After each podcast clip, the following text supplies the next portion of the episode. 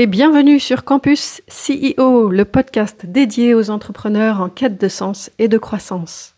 Parce qu'à l'ère du digital et de l'isolement, nous croyons plus que tout en la force de l'humain et du collectif. Nous nous sommes réunis à cinq Thierry Merchiol, Christelle Chazel, Gérald Rocher, Patrice Irénée et moi-même, Christelle Rigolier, pour lancer ce podcast Campus CEO. Bonjour à tous. Aujourd'hui, l'équipe est au complet pour parler d'entreprise responsable. Et c'est Thierry qui va euh, nous parler un peu plus précisément de qu'est-ce qu'être une entreprise responsable et en quoi ça consiste. Thierry, je te passe la main, la parole. Ok, merci euh, Christelle. Donc Campus CEO aujourd'hui va vous parler d'entreprise responsable. Euh, vous voyez tous mon écran? Oui. oui. Donc qu'est-ce qu'être une entreprise responsable? On va essayer de répondre à ça en quelques dizaines de minutes. Alors déjà, pourquoi vouloir être une entreprise responsable? Parce que c'est nécessaire. C'est nécessaire et en 2022, c'est plus que jamais nécessaire. Alors c'est nécessaire pour recruter, pour s'implanter, pour se financer. Aujourd'hui, les investisseurs euh, regardent euh, effectivement l'impact de l'entreprise sur son environnement au sens large et euh, les banques ou même, même les banques demandent cet aspect-là. Donc, pour se financer, il faut avoir une démarche d'entreprise responsable. Parce que c'est un avantage concurrentiel. J'ai accompagné quelques boîtes qui sont désignées entreprises à mission et elles ont fait du business avec des entreprises à mission. Et puis aussi, paraît-il, parce que c'est inscrit dans notre cerveau. La notion de responsabilité est très intimement liée au fonctionnement de notre cerveau. Alors, si comme moi, vous êtes un peu dans le, un peu dans le potage, dans tous ces sigles, la RSE, donc la responsabilité sociale de l'entreprise, l'ESG, les critères ESG, environnementaux, sociaux et de gouvernance, si vous avez entendu parler de raison d'être, d'impact, de société à mission, de sens, de développement durable, de cycle de vie, de bilan carbone, en fait, c'est un peu ce melting pot là de, euh, de, de, de sigles ou de, de mots qui sont liés à la responsabilité de l'entreprise. Euh, on a du mal à s'y retrouver. Donc moi, ce que je vous propose, c'est un voyage. Un voyage dans lequel le cap serait la responsabilité sociétale de l'entreprise, la route c'est la stratégie, donc qui est balisée par des critères de, euh, environnementaux, sociaux et de gouvernance, avec une embarcation. Ce voyage, c'est plutôt un voyage maritime. Il se fait sur des embarcations. Alors les embarcations, c'est les statuts, on va y revenir, les sociétés à mission par exemple, les certifications, les labels qu'on peut euh, obtenir. Et enfin les équipiers qui sont euh, la team, les, dirigeants, les, les, CEO, les partenaires, les parties prenantes, les, les prestataires. Alors pourquoi faire ce voyage? Ben, Ce voyage, euh, il, est fait pour euh, mesurer et avoir conscience de l'impact d'une entreprise. Ben, quel est l'impact de l'entreprise? Surtout en avoir conscience sur son impact sur la société humaine et sur notre planète au sens large. Donc en fait, là, cet aspect d'entreprise responsable ne se limite pas aux aspects environnementaux. Il y a aussi tout un aspect euh, société humaine. Donc on, on élargit le cadre. Alors, quels sont les impacts de l'entreprise? C'est son activité au sens large, c'est euh, son management de ses collaboratrices et ses collaborateurs, c'est le management de ses ressources, de ses produits, de ses services, c'est l'impact de sa culture d'entreprise et euh, c'est aussi issu de la vision de ses dirigeants. Et une fois qu'on a conscience de son impact, il faut l'afficher, mesurer cet impact et mettre en place les actions nécessaires pour assurer sa raison d'être son ancrage dans le corps social, sa participation au progrès dans son environnement. Donc c'est une vision un peu holistique et assez large de l'impact de l'entreprise. Alors, la responsabilité sociétale de l'entreprise, ce qu'on appelle RSE, c'est l'impact positif sur la société tout en étant économiquement viable. Il y a une définition de la Commission européenne, hein, je la laisse lire, hein, c'est l'intégration volontaire par les entreprises de préoccupations sociales et environnementales à leur activité commerciale et leur relation avec les parties prenantes. Là, ce qui est important là-dedans, c'est parties prenantes. C'est-à-dire qu'en fait, on dit que l'entreprise est partie d'un tout et que euh, va avoir un impact sur ces parties prenantes. Il faut que les parties prenantes soient au courant de cet impact et aussi l'aident à, minimiser. Donc ça, je dirais, c'est vraiment le, le cap, hein, la RSE. Donc on parle bien de responsabilité sociétale de l'entreprise. Donc, euh, c'est au croisement de l'économie, de l'environnement et de la société. Vous voyez que sur ce, schéma, croisement entre société et économie, c'est il faut la rendre équitable. Croisement entre économie et environnement, c'est rendre l'entreprise viable et l'environnement, l'impact sur l'environnement aussi. Et entre société et environnement, c'est vivable. Et le tout, au centre, c'est qu'on a une démarche durable euh, de développement durable. Alors, le périmètre de la RSE, il est, bien euh, cadré, notamment par une norme ISO, la norme ISO 26000, à travers sept thématiques centrales. Donc, qui sont la gouvernance de l'organisation, donc tout ce qui est gouvernance, c'est conseil d'administration, c'est euh, comité d'entreprise, c'est euh, comité stratégique, voilà. C'est les droits de l'homme, évidemment, les relations et les conditions de travail. Là, on est plutôt sur la partie humaine, l'environnement, donc l'impact sur l'environnement, la loyauté des pratiques, pratiques euh, d'embauche, pratiques commerciales, les questions relatives aux consommateurs, donc aux clients, tout ce qui est par exemple RGPD, et les, les communautés et le développement local. Il y a une notion importante d'économie circulaire dans, le, dans cette euh, périmètre de la, de la RSE. Donc, c'est normé. Et donc, euh, ça, ça facilite aussi après le, un peu le travail sur la définition notamment des objectifs. On va y revenir. Alors, il y a un cadre légal aussi. Donc, le cadre légal, il est assez récent puisqu'il date de la loi Pacte Hein, le plan d'action pour la croissance et la transformation des entreprises, c'est de 22 mai 2019. Euh, et puis après, il y a eu les décrets d'application. Donc cette loi Pacte, elle a modifié à la fois le code civil euh, pour se doter d'une, par exemple, d'une raison d'être dans les statuts, et que l'objet social intègre la condition euh, environnementale, sociale et, et, et, de gouvernance. Et puis ça impacte aussi le code du commerce avec le statut d'entreprise ou de société à mission. Alors, on va faire un focus sur cette partie de société à mission parce que pour une entreprise ou pour un CEO, c'est, je dirais, l'approche la plus facile à mettre en place, peu coûteuse ni en temps ni en argent, et qui donne déjà, à dire voilà, on a choisi une embarcation et après on va, on, pourra choisir le cap. Mais en tout cas, on a, l'embarcation qui, va bien pour faire pour faire ça. Alors, la société à mission, euh, c'est d'écrire, d'inscrire la mission de l'entreprise dans ses statuts. Ça veut dire que par rapport à des statuts, vos statuts euh, aujourd'hui, il suffit de rajouter deux articles dans ces statuts et on devient société à mission. Alors, ça, juste une contrainte, c'est que c'est assez engageant d'être dans une société à mission. On va s'engager vis-à-vis de soi-même, vis-à-vis de ses collaborateurs et vis-à-vis de la société au sens large euh, dans cette mission. Ça va euh, nécessiter la création d'un comité de mission, voire d'un référent mission si on ne donne pas trop d'ambition. Et puis, on aura affaire à un organisme tiers indépendant, ce qu'on appelle un OTI, qui, comme dans tout aspect normatif, va vérifier que les objectifs sont bien tenus. Donc, c'est une tierce personne, une tierce organisation, qui va dire, vous avez écrit ça, vous faites ça, vous suivez vos objectifs ou non. Voilà. Et lui va dire à la fin, oui, vous suivez vos objectifs, vous pouvez garder ce statut de société à mission. Non, vous ne les suivez pas et vous pouvez perdre ce statut de société à mission ou je ne peux pas conclure, ce qui n'est pas forcément très, très bon. Dans la société à mission, il y a deux choses à faire, à travailler. À la base, c'est la raison d'être et les objectifs. Alors, la raison d'être, en fait, c'est le pourquoi de l'entreprise. C'est sa colonne vertébrale, c'est son référentiel. C'est pourquoi on a créé cette, entreprise et pourquoi on la développe, pourquoi avec euh, les actionnaires, avec les associés, on fait ce qu'on fait tous les jours. Donc c'est c'est pas toujours très évident à, trouver, mais en principe, euh, deux, deux heures de brainstorming, on, arrive à, écrire cette, raison d'être. Alors, justement, pour vous donner des exemples, j'ai pris, euh, alors j'ai accompagné plusieurs entreprises en société à mission comme WeSeed, Alvina, euh, Bad Connect.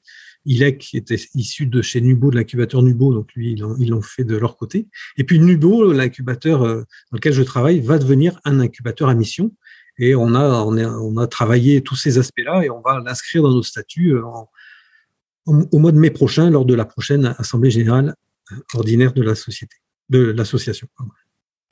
Alors, j'ai repris euh, textuellement ce qu'on a écrit. Hein. Donc, alors la raison d'être de l'association Nubo, c'est de faire naître et de contribuer à la croissance de jeunes entreprises innovantes, prometteuses, portée par des dirigeantes et des dirigeants engagés dans une vision durable tel que défini dans son manifeste si annexé. On a écrit, on a décrit un peu plus notre raison d'être de façon plus précise dans un manifeste, parce que c'était trop long de l'écrire dans, dans cette partie-là des statuts. Et le manifeste va être annexé au statut. L'association affirme sa volonté inébranlable d'aider les fondatrices et leurs fondateurs, leurs fondatrices et leurs fondateurs à réussir dans ce sens. Voilà, donc ça, c'est la mission que s'est fixée euh, Nubo. En voilà une autre, hein, Alvina. Alvina, c'est une société euh, qui, euh, qui produit de l'eau médicamenteuse, qui fournit de l'eau médicamenteuse. Donc la raison d'être de la société Alvina, c'est de redonner une vie économique et sociale durable à l'eau minérale du site Salmière, dans le Lot, au lieu du patrimoine local de notre territoire. Voilà. Simple. On ne peut pas faire plus, à mon avis, plus simple que ça. Je peux parler de celle de Wicid aussi, la société que j'ai co-créée il y a maintenant une bonne dizaine d'années. La société a pour raison d'être de faciliter l'accès à l'investissement tout en favorisant la création de valeurs sociétales, le développement économique et la rentabilité financière des projets soutenus par elle. Vous voyez, c'est assez, c'est du bon sens en fait. Hein. C'est juste écrire euh, des choses qui sont ancrées dans l'idée même de l'entreprise et dans sa mission, son objet, mais au-delà de son objet social, dans sa mission. Alors, une fois qu'on a écrit cette raison d'être, qui est assez euh, voilà, qui est assez qualitative, on doit se fixer des objectifs. Donc, les objectifs doivent qualifier et quantifier cette mission. Alors, il y, a, les objectifs statutaires qu'on va voir là tout de suite, qui sont plutôt des, choses euh, écrites, et il y a les, objectifs euh, opérationnels qui doivent, eux, être mesurés. Alors, ils peuvent être qualitatifs ou quantitatifs. Il faut qu'ils soient mesurés et contrôlables, parce qu'ils seront contrôlés par le comité de mission et par l'organisme tiers indépendant qui devra à un moment donné faire son audit et dire, euh, ben oui, la société mesure ses objectifs les contrôles et le résultat, les résultats sont, sont dans la ligne de ce qui avait été prévu. Alors, on va revoir maintenant les objectifs euh, des trois euh, sociétés à mission ou associations à mission dont je vous ai parlé. Donc, celle de Nubo, donc je vous rappelle, c'est euh, accompagner des jeunes entreprises innovantes prometteuses par des dirigeants et des dirigeantes dans leur vision durable. Donc, le premier objectif, c'est de sensibiliser les porteurs de projets dans les phases de pré-incubation, incubation et accélération à l'impact sociétal et environnemental du développement de leur entreprise, ainsi qu'au principe de bonne gouvernance. Là, on va avoir des actions de sensibilisation. On va accompagner de façon opérationnelle les entrepreneurs volontaires dans leur stratégie environnementale, sociale et de gouvernance, de création de sociétés à mission ou d'obtention de certification de labellisation ESG. C'est-à-dire qu'en fait, dans notre mission, on va proposer aux dirigeants de transformer leur société en société à mission. Et on va les accompagner pour ça. Troisième objectif, mettre en place et suivre une stratégie environnementale, sociale et de gouvernance propre à l'association. C'est-à-dire qu'on va s'appliquer à nous-mêmes un programme de RSE. Et enfin, partager et diffuser les valeurs de l'association au sein de notre écosystème, donc de toutes les parties prenantes, nos partenaires, que ce soit nos, fondateurs, nos prestataires et tous nos partenaires. Donc voilà les quatre objectifs liés à cette mission. Si on reprend celle d'Alvina, qui est de redonner vie, une vie économique à, l'eau minérale du site de Salmière, c'est satisfaire l'attente de notre clientèle vers plus de naturalité, vers une alternative à des traitements moins respectueux de leur physiologie, et plus généralement vers une augmentation de leur bien-être dans le respect de notre environnement commun. Agir au travers du prisme de la durabilité, de l'écologie appliquée de la responsabilité sociale dans notre territoire, pratiquer l'équilibre et la bienveillance dans nos relations avec notre écosystème, permettre à nos collaborateurs de s'adapter dans un monde en mutation. Voilà. Donc ça, c'est le dirigeant d'Alvina qui a fixé ces, objectifs. Et donc, vous voyez que derrière ces objectifs-là, en filigrane, on a des, objectifs opérationnels.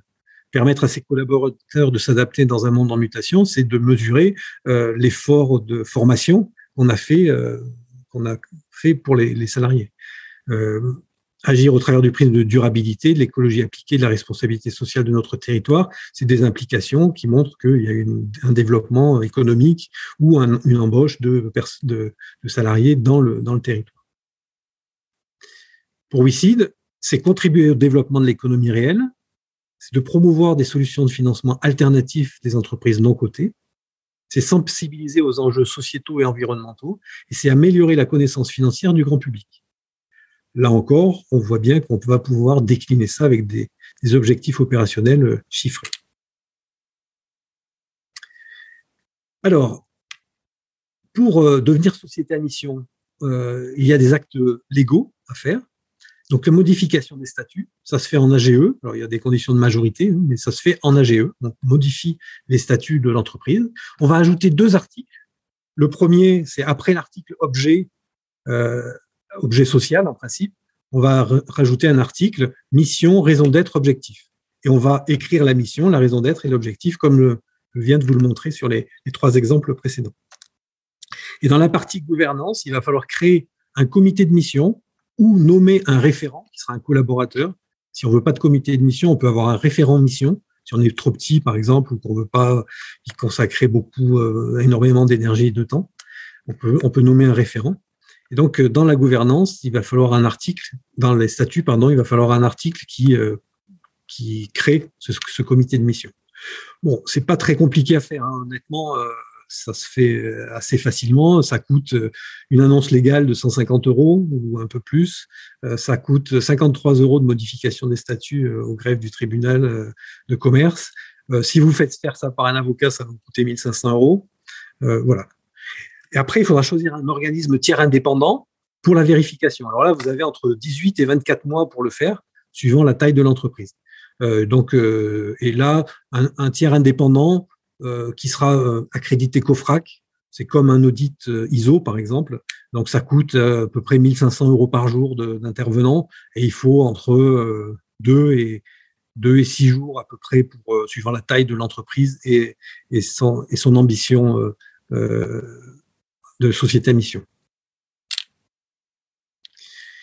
Et puis, il y a effectivement, si vous passez ce pas, vous rentrerez dans la communauté des entreprises à mission. Alors, il y en a 581 à, ce, à date, ce matin.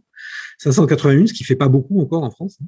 Voilà. Et cette communauté d'entreprises à mission, elle a un rôle d'observatoire des sociétés à mission et elle fait un partage des bonnes pratiques. Euh, et je crois que le site, c'est entreprise, j'aurais dû l'écrire ici, mais c'est entrepriseamission.org. Et euh, c'est très intéressant parce qu'ils ont documenté pas mal de choses. Il y a la liste de toutes les sociétés à mission qui ont été recensées par les greffes. Et, euh, et il y a aussi des rapports, les, les, fameux rapports par le comité de mission qui a lieu tous les ans, euh, dont on peut s'inspirer. Il faut savoir que sur Toulouse et en Occitanie, il y a un seul, euh, un seul euh, organisme tiers indépendant, qui est le cabinet de Saint-Front, qui est basé à Toulouse, et qui sont très à la pointe dans cette, dans cette démarche. Alors, on a vu la RSE, on vient de voir la société à mission, reste là, quand on a le cap, l'embarcation, bon, la route. La route, c'est la, stratégie, c'est les critères ESG, donc critères environnementaux, sociaux et de gouvernance. Donc, environnementaux, c'est le changement climatique, les gestions des ressources et infrastructures. L'aspect social, c'est tout ce qui est démographie, emploi, éducation, inégalité, prévoyance. Et la gouvernance, c'est tout ce qui est équilibre des pouvoirs, indépendance, code de conduite, éthique des affaires et transparence. Le lien, euh, ah oui, juste avant le lien, c'est vous parler de, quelques exemples de SG. Pour la partie environnementale, c'est la mesure de la trajectoire de décarbonatation de l'entreprise, c'est la réduction de l'impact sur la biodiversité, c'est la mobilité, c'est l'analyse du cycle de vie, de réduction des impacts, par exemple. Sur l'aspect social, c'est l'échelle des salaires, c'est euh, alors le coefficient de Gini, je me souviens plus ce que c'est, mais c'est le ratio de Palma. Parce que dire euh, échelle des salaires, on peut dire bah, il y aura pas euh, une échelle des salaires. Notre échelle de salaire, elle sera entre maximum 2 fois 20 le, plus le plus petit salaire. sachez que dans le 440, on est plutôt fois 300, hein, le plus petit salaire. Donc fois, fois 20, mais ok, pourquoi ce chiffre-là? Bon, moi, je préfère le ratio de Palma. Le ratio de Palma, c'est les 10 plus gros salaires, 10% qui ont le plus gros salaire par rapport aux 40% qui ont le plus petit salaire. Et donc, ce ratio-là, il est assez intéressant. Euh, normalement, les pays l'utilisent beaucoup. Par exemple, en France, il est de 1,1. C'est-à-dire qu'en gros, les 10% des Français les, des Français les plus riches euh, gagnent autant que 40% des Français les plus pauvres. Sachant qu'il y a une limite basse à ce ratio de Palma, c'est 0,25.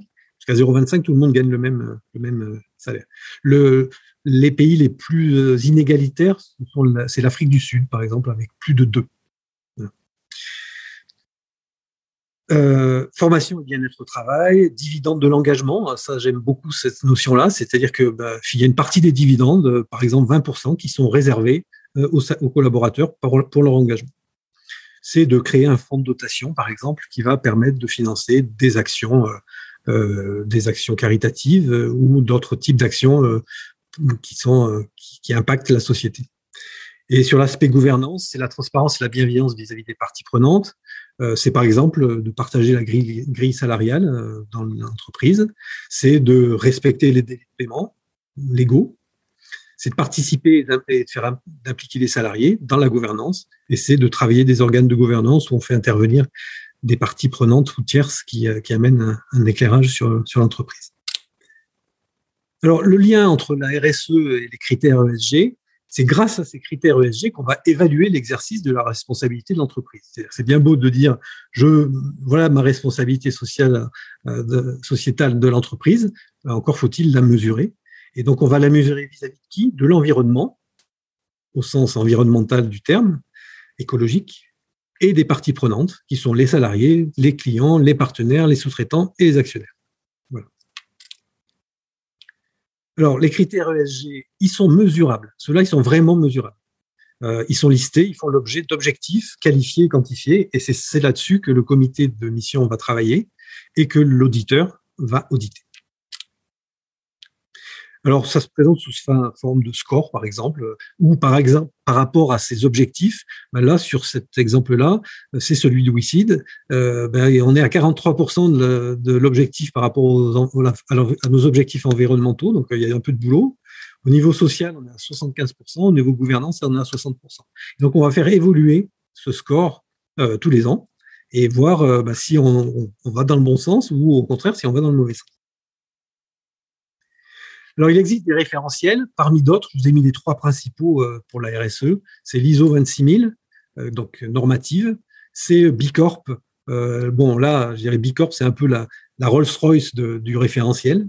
Et puis, on peut s'adosser aux objectifs de développement durable des Nations Unies. C'est les trois grandes, les, trois grands référentiels. Et puis, les certifications.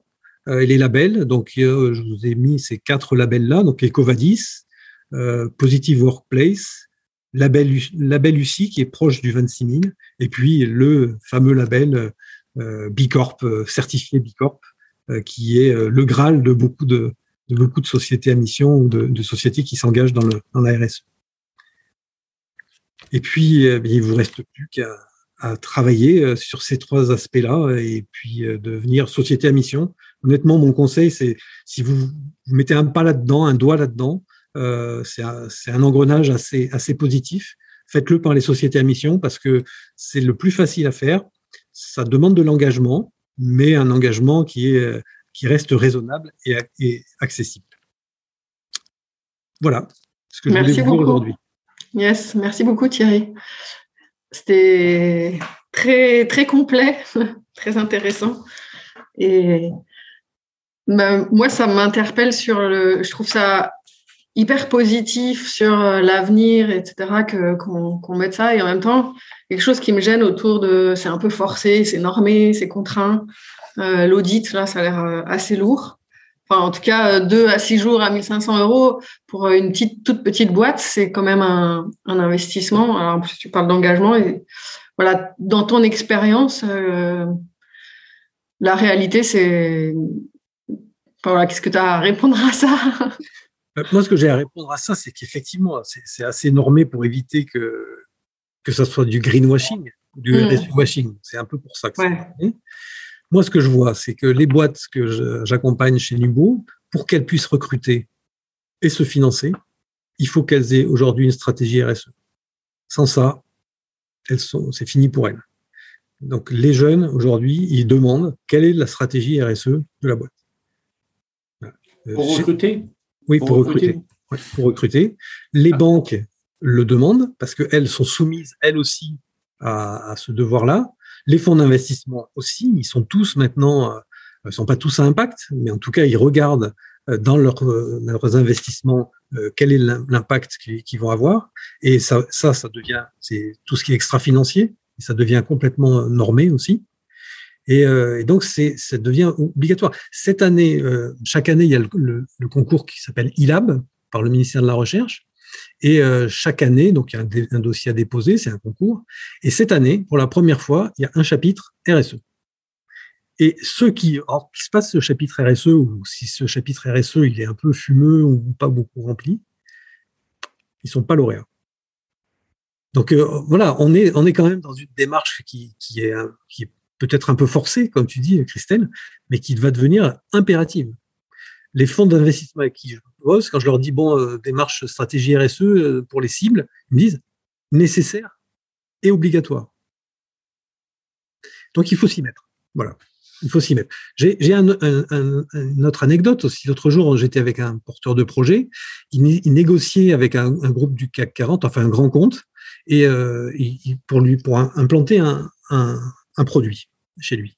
Et euh, tout se passait super bien. Hein. Vraiment, ils avaient passé toutes les barrières. Ils en étaient au contrat. Et au niveau contractuel, le, service juridique leur a dit OK, ben, quel est votre, vous pouvez me passer votre votre bilan carbone et votre stratégie RSE et le gars a dit, euh, pardon, euh, bilan carbone, mais on est quatre et tout, on fait, du numérique.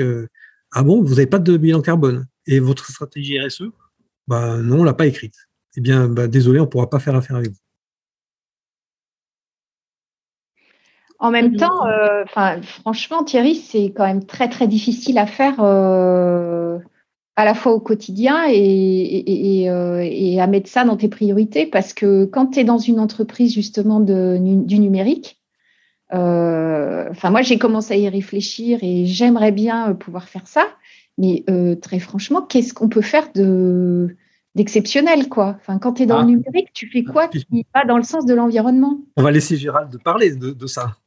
Oui, alors euh, en fait, il y a beaucoup de choses à faire et, euh, alors déjà il y a des engagements euh, et il y a des nouvelles lois qui viennent de sortir, comme la loi RIM qui impose des collectivités d'avoir du numérique responsable au, niveau de au, niveau de leur système d'information. Et et, c'est vrai que je rebondis là-dessus parce que en fait c'est très c'est très mal connu aujourd'hui et euh, dans, dans, les interventions que j'ai fait, j'ai fait un cours, les étudiants, ils ne connaissaient pas du tout le numérique responsable. J'ai trouvé ça hallucinant en master 2. Quoi. Et euh, fait un cours sur les impacts du numérique et ils commencent à me dire, mais l'énergie, ça coûte rien. Voilà. Donc, euh, je pense qu'il y a énormément à faire. Euh, bon, déjà, rien que 70% de, l'impact du numérique, c'est sur, sur le matériel. Donc, au lieu de le renouveler euh, tous les trois ans, on le renouvelle tous les cinq ans ou tous les six ans, eh ben, on, a 100% euh, d'impact positif entre ce qu'on fait et pas. On, double l'impact positif ou on diminue de moitié l'impact positif.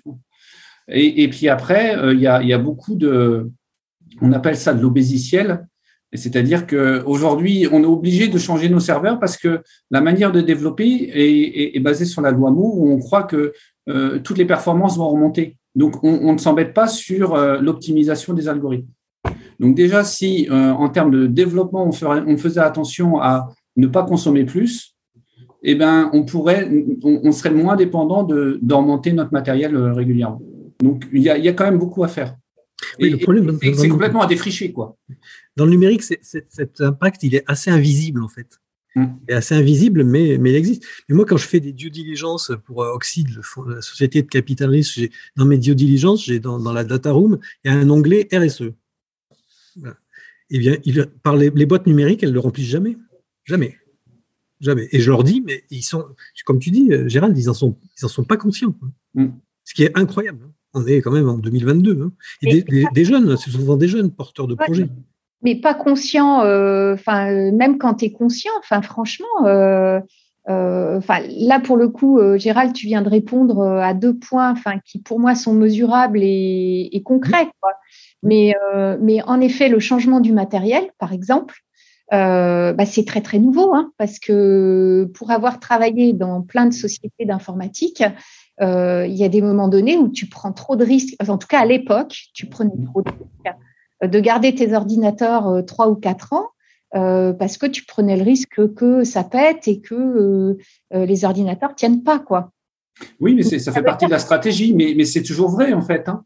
C'est tout un ensemble quand même, parce que globalement, euh, tu fais des choix après entre est-ce que tu n'as plus d'activité pendant deux jours parce que tes salariés n'ont pas d'ordinateur qui marche bien ou est-ce que enfin tu tu attends pas que, ça tombe en panne et tu as des ordinateurs qui sont toujours performants quoi? Pour moi c'est un choix stratégique hein. C'est-à-dire que qui peut aussi euh, se mettre euh, sur, ta voiture. Euh, toi, tu veux vraiment pas, pas t'en occuper, tu la changes tous les trois ans, ou ok, je l'entretiens bien et je peux la garder cinq ans sans problème. Et, et, c'est juste un choix. C'est comment tu tu et, pour moi le, développement durable et, toutes ces choses là, c'est tous les jours comment tu agis là-dessus. En fait c'est un tout petit peu tous les jours fait que tu vas pouvoir durer plus longtemps. Et en tout cas, dans ce cas-là, les fabricants de matériel ont commencé à agir, mm. Euh, vont agir. Apple le premier. Hein. pour la réparabilité. Aujourd'hui, il y a un indice de réparabilité. Hein. Oui, mais c'est parce que c'est une obligation, en fait. Oui, mais voilà. ça a été contraint, Christelle. Tu vois, Moi-même, je suis fière parce que vous vous rappelez, j'avais mon ventilateur qui. Je n'ai pas changé mon ordinateur, je suis allée faire réparer le ventilateur euh, c'était pas donné quand même, mais voilà, je suis contente. Donc, euh, en effet, il a déjà 4 ans. je pourrais avoir le label. j'ai une mission, j'ai des objectifs, mais euh, non, c'est trop compliqué. Ça me semble un peu lourd en fait. tu vois, pour, pour, un exemple concret, c'est de dire bon, j'utilise le cloud pour, pour mes données, ben, je vais prendre un cloud qui a de l'énergie verte. Oui, et il y en a. Et il y en a. Oui, ah, oui, oui, oui, oui. Au de switch de ce point de vue, tous les GAFAM respectent le, ont tous de l'énergie verte, je pense maintenant. non, ils compensent. Ils compensent. ils compensent. Ils n'ont pas de qui pas terrible, terrible. Mm. Ils n'ont pas mis des systèmes de production en place Si, si, mais aujourd'hui, ils ne couvrent pas leur. Il y a, aucun. Est-ce que le nucléaire est considéré comme énergie verte ou pas? Ah. Bonne question. Hmm.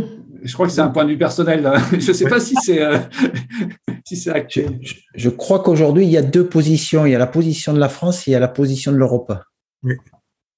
Est-ce que c'est dans le bouquet? Oui, je pense qu'en France, ils considèrent que c'est dans le bouquet. Hmm. Bon. Mais, mais, moi, ce que je trouve intéressant, en plus de la démarche, alors on n'a pas, tu n'en as pas parlé obligatoirement, mais alors dans le numérique responsable, on commence aussi à, parler du, euh, de l'analyse du cycle de vie. Mmh. C'est-à-dire que, euh, en fait, euh, quand on fait un produit, on regarde de sa conception jusqu'à sa fin de vie, ben, quel est son impact environnemental, et aussi ben, quand on remplace un nouveau, c'est-à-dire qu'on va recréer. Alors la 5G, euh, ça, dépense peut-être moins, mais quand on regarde si, puisque la 5G remplace la 4G, eh ben, ça veut dire qu'on met au rebut tous des équipements. Et là, là ça, change le, ça change la donne. Oui, l'analyse du cycle de vie est quelque chose d'intéressant, y compris pour les services. Mais bon, euh, voilà, ça, je dirais, c'est pour des boîtes qui sont un peu plus évoluées. Oui, c'est euh, très, c'est très, euh, c'est très au départ de, on, est, c'est vraiment un épiphénomène aujourd'hui, malheureusement en fait. Hein. Et c'est surtout que, alors moi j'ai un peu creusé là-dessus, mais c'est surtout qu'on n'arrive pas à mesurer en fait. C'est super compliqué. Il y, a, il y a zéro mesure quoi. Par exemple, l'analyse du cycle de vie d'une voiture électrique versus une voiture à essence, eh bien globalement, le cycle de vie, euh, c'est à peu près la même chose. Mm. Donc euh, voilà. Donc moralité, il vaut mieux réduire ses déplacements que changer son mode de, véhicule. C'est pareil, changer moins souvent alors aussi de, voiture. Rouler en vélo. voilà, ou rouler en vélo, effectivement, tout à fait, ou en transport en commun. Mais c'est là où on a un vrai impact, plutôt que de dire je passe à l'électrique moi, j'ai fait les deux comme ça. voilà, comme ça, au moins, c'est bien. Mais voilà, donc il faut faire un peu attention à ça. en tout cas, dans l'entreprise euh, responsable, euh, vous avez vu, il y a plein d'aspects. Euh, donc, on peut le rentrer par où, par où on veut, par où ça nous parle le plus. Et encore une fois, je dis que la façon la plus simple pour les CEO qui vont écouter ce, ce podcast, c'est de passer par la société à mission. Merci beaucoup Thierry. Merci. Vous voulez dire quelque chose d'autre, Patrice? C'est bon, merci. Ok. Yes, merci beaucoup pour cette euh, intervention très intéressante et à très vite pour la suite. Merci.